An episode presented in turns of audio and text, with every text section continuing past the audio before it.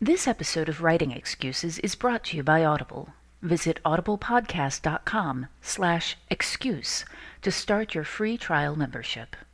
Season 7, Episode 51. This is Writing Excuses Brainstorming with Mary.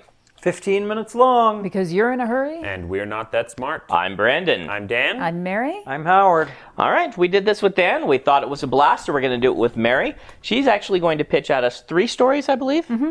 Yeah, the way I normally work is that I do a whole bunch of what I call thumbnail sketches, where I just jot down a, a couple of different ideas of different stories, usually wildly different, uh, and I see which one grabs me. So this time I'm going to read them. These are one little paragraph things, and we'll see which one grabs the guys.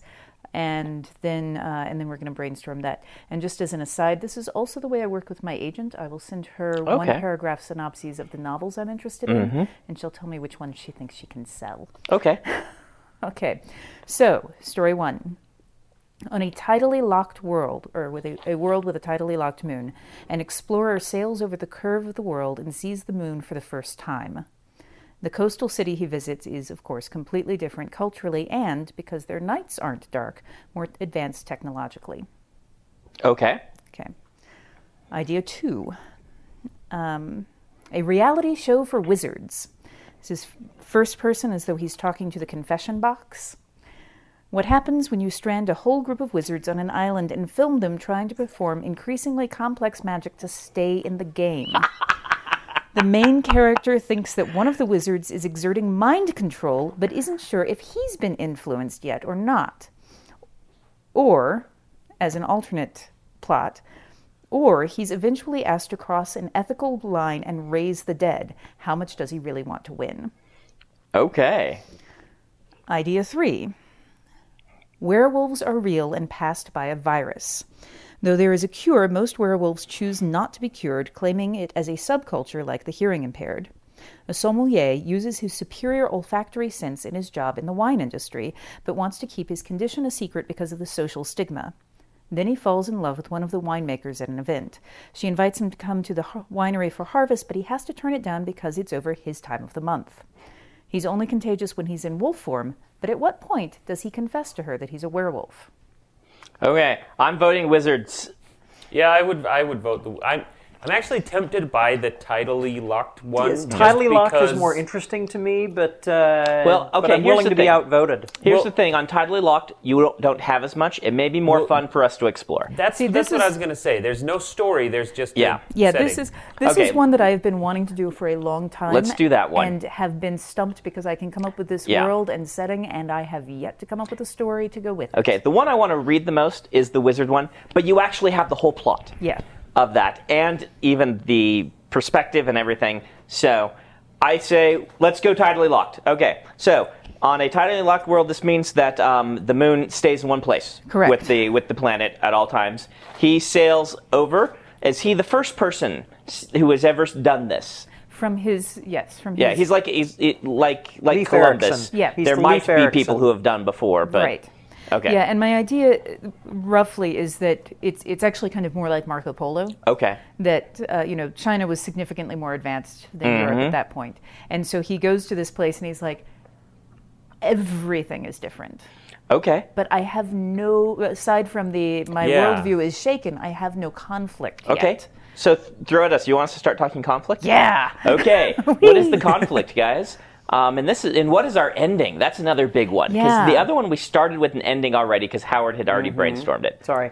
Okay, Let's, uh, so one potential conflict here is that they have developed better seafaring technology than the first side, and so they're actually gearing up for an invasion. They're Oh, ready to mount one, and he knows that his, you know, his country's navy has no prayer of defending. Now I really would like it if they didn't know anything was over the ocean until he arrived. Because Yeah. then it puts the invasion on him. There's the potential of they thought that the world ended, they now realize it didn't. They've already conquered everything over here. Mm-hmm. Oh, there's proof from the other side. Some could count it as like a religious sign. There have been talk of sending exploration that way. Someone comes and like the gods, the moon or whatever has sent this person to us to show us there is ri- are wretches to Oh, be you know had. what? I think that the reason that the people from that wor- that side of the planet have never gone to the other side is Uh-huh. because they have sailed outside of the moon, and the idea of being in complete darkness, Right. they've always turned You know, around and gone that's- back. When you, it, at, at risk of turning it on its head, um, the side that has you know more light at night, Mm-hmm. um, the uh, the reason for them to be more technologically advanced. Uh, well, I, I guess they can get more done without you know the need for light at night. Yeah. But I, you could actually flip that on its head and say that the dark side is more technologically advanced because necessity is the mother of invention. Oh, they had to come up with lighting. And so if we have him being an explorer who literally sails into the dark, uh, or sails out of the darkness. no, he sails from the he's from the light side. Oh yeah, I'm not as interested in You're that. not interested. Okay, Okay. no, that's No. fine. no, the thing that the thing that really interests me about this is the idea of seeing the moon for the first time. Okay. Yep. You know, and, and I have to say and that I think it- you can make an argument for either side being more technological. Oh, yeah, and absolutely, Anthropologically, absolutely. I think the side that has darkness but not complete darkness is going to have the advantage. Yeah. I, I think so, but I, I Yeah. think you're right that the argument could be made either Yeah. way. One one thing that I'm also particularly interested in in exploring with this is the idea of the cultural differences. Okay. That that there would Right. be particularly religious differences, Uh-huh. and whether or not Well, I love the idea religiously of we can't sail to where the Yeah, moon if, can't if see you us. sail Yeah. the, the, the sun, the sun rises and sets and is temporary and gives us a warming influence during the day, but the moon is constant. You know, That's actually pretty cool because it gives us a reverse of the way most Earth cultures came when they. If, if mm-hmm. there's a sun god, the sun god is among the highest and most important of the gods. And there you could say the sun god is the evil one. Day is the because it's transient and the moon is always there and soft. Now, let me think about this for a moment. The the moon is the moon is tidally locked to Yeah. the world they live on, but the body is it's still rotating. orbit is still ro- Yeah. rotating. right, which means that they would get uh, that side of the Yeah. planet would get more solar eclipses. They would Can- get more solar yeah. eclipses. The only tides they would get would be solar tides, which are not that strong. Yeah. which are not well. They're not that strong, but they're measurable. Yeah. it's uh, So here, here's a question for you. Would you want, and we're, we're going a lot world building. I think we should go to culture after this, but what about the concept that this is a very bright sun for whatever reason? I don't know. We'd have to look at the science people. I'm the fantasy guy. Um, very bright sun. During the day, um, it's actually, there is a period of such heat and light that it's hard to get anything done. And during the night, you can be productive all night because that very bright sun translates into a modestly bright moon, which means that's the great time to get stuff done. Yeah, I have actually thought about um, saying that it's not actually uh, that the moon is is a moon like the size of ours, Mm-hmm. but that they are on a tidally locked moon, and that it like s- orbiting Saturn. Okay. Okay. So that, that the the planetary body that is in the sky is massive right. Right. Um, and, and so kicks it's out enormous enormous amount amount of light. What's so special about Hero Bread's soft, fluffy, and delicious breads, buns, and tortillas? These ultra low net carb baked goods contain zero sugar, fewer calories, and more protein than the leading brands, and are high in fiber to support gut health. Shop now at hero.co. Okay, Huh. let's go to our book of the week, actually. Um, and um, I'm going to pass this one at Mary and uh, let you do The Broken Kingdoms. Oh, yes. This is by N.K. Jemisin. This is the second book in her series. And one of the things that I particularly enjoy about it is that she starts exploring very different parts of the world than she did with the, the first book. Um, you could, in many ways, pick this book up as, as the first book in a series. Um, but there are also things that tie back. It's it's just the world building in this is so lovely, and the magic systems. She has multiple interlocking magic systems. It's it's wonderful. I think. All right. And Howard, how can you? audiblepodcast.com slash excuse. You can start a 15 day, or maybe it's a 30 day, I should look it up, free trial membership and uh, download a copy of uh, N.K. Jemisin's um, The Broken Kingdoms. Uh, that's Yeah. the second book following last year's 100,000 Kingdoms, Correct. right? Which was one of my favorite books last year that I read. It's a, it's so. a brilliant book. Hey, Mary, um, I love the idea of the orbiting Saturn thing because when you're orbiting a gas giant that big, or a world that big, uh, you can start talking about uh, the external magnetic field as an additional influence, which could be doing fun things with ocean life. Oh, could it be doing fun doing things with navigation Yeah, too? it can be doing fun things with all kinds of stuff, which could be one of the reasons why nobody's left the dark side uh, i- via ocean voyage in a long time, because there are things happening in the water, and and it occurred to me that you know if you mentioned Marco Polo, um, a possible conflict is this guy has staked the family fortune on on building a trade route and he gets to the other side and realizes one i have nothing to offer and two i have just led the conquistadors back to my house Oh, that's interesting. I do. That's that. Just before we move off that, should we see if there's any other conflicts we can throw out? Because that's the part you're having troubles with. Yes. Um, world building doesn't seem to be a, as much a problem. So, what other potential conflicts could there be for this story? well, you put other people on the boat and Okay. you can build all kinds of character Yeah. conflicts Yeah. there Um, he could be escaping something. He could be escaping something. Um, you know, it could be, you know, uh, the opposite of like the, the Columbus thing. They mutinied and decided to sail over the side of the ocean because they wanted to get away. Um, it could also be uh, he was uh, leaving his country to escape religious persecution. Yeah. and then arrives at a place that is not only colonized completely, but by like t- you know Wow. So it could even be like a ship full of religious, you know, we're like, we are going to escape, and there's a promised land that's left in our records that we know mm-hmm. about where, you know, they, we don't have to deal with the tyranny of the sun every day or at night, or, you know, we always don't have to. But you know what I mean? There's like this beautiful thing. They go searching for it, and they get there, and it's just this horribly, horribly worse culture relig- for religious tol- tolerance Yes. reasons. or or we could say that the the ship that he is on is Mm-hmm. one that is from the side of the world with the moon and he is returning with them as Okay. you know that They show up just all, all of a sudden. yeah and that he's like the moon what are you guys talking about the moon the moon the moon I really like it if he discovers it, though. Yeah, that's because true. or she it does not have to be a him.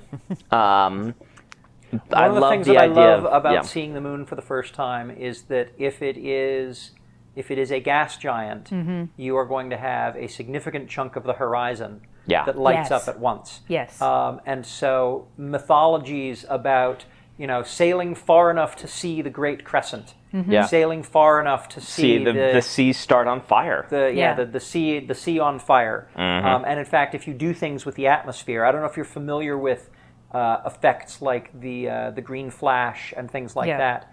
Um, you play games with the uh, the spectrum and the atmosphere and so on and so forth, and you can have all kinds of mystical stuff about what that planet looks like. yeah okay, we keep coming back to world building. Yes. That's not Sorry, where sorry, we sorry. want to be.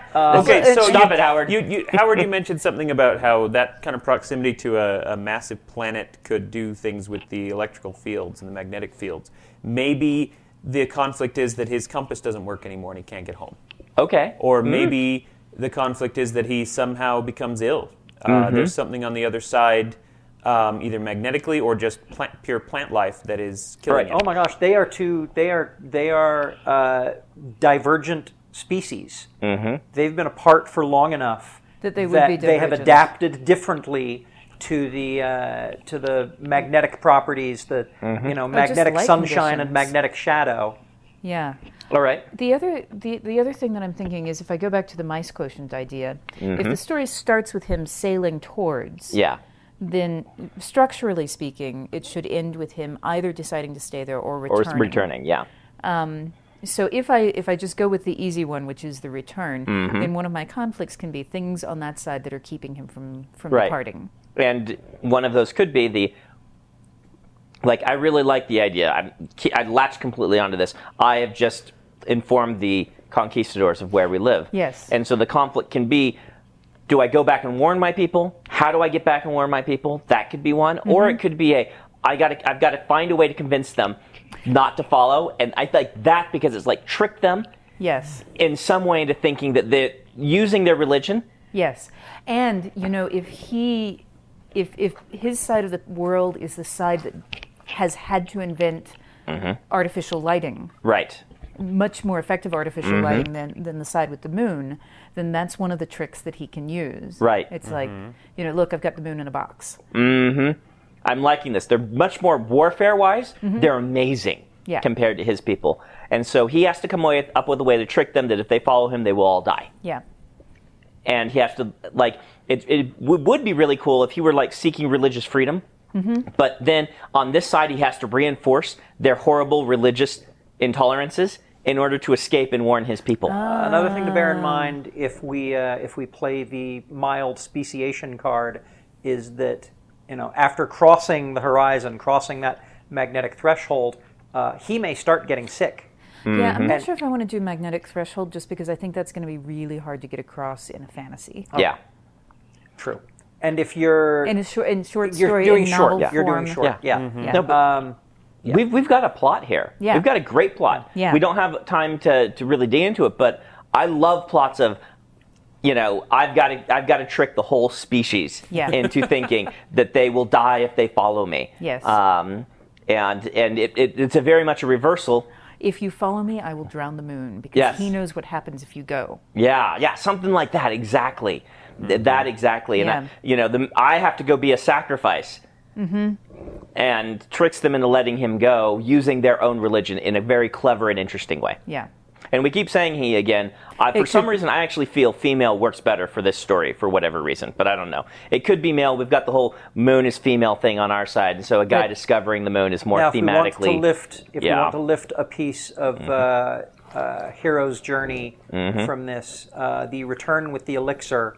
Yeah. If on the way back, it's not just the knowledge of having seen the moon. There is some piece of technology that he is bringing back to, Yes. or she is bringing should. back to Yeah. her people with. Uh, with a warning, this isn't going to hold him off forever. Yeah. I've like convinced the emperor that if he follows that we'll drown the moon, but there is a huge contingent that when he dies, we are we have 10 years to modernize and I've got this piece of technology. I've stolen fire from the gods. We got to figure out how this works or we're all doomed. And that's stolen a great steel. ending. I've stolen steel from Damascus. Yeah. Probably gunpowder. Yeah, I've stolen gunpowder, um, and we've got to we've got to have you know we've got 10 years to jump from 1200 AD to 1700 AD. Yeah.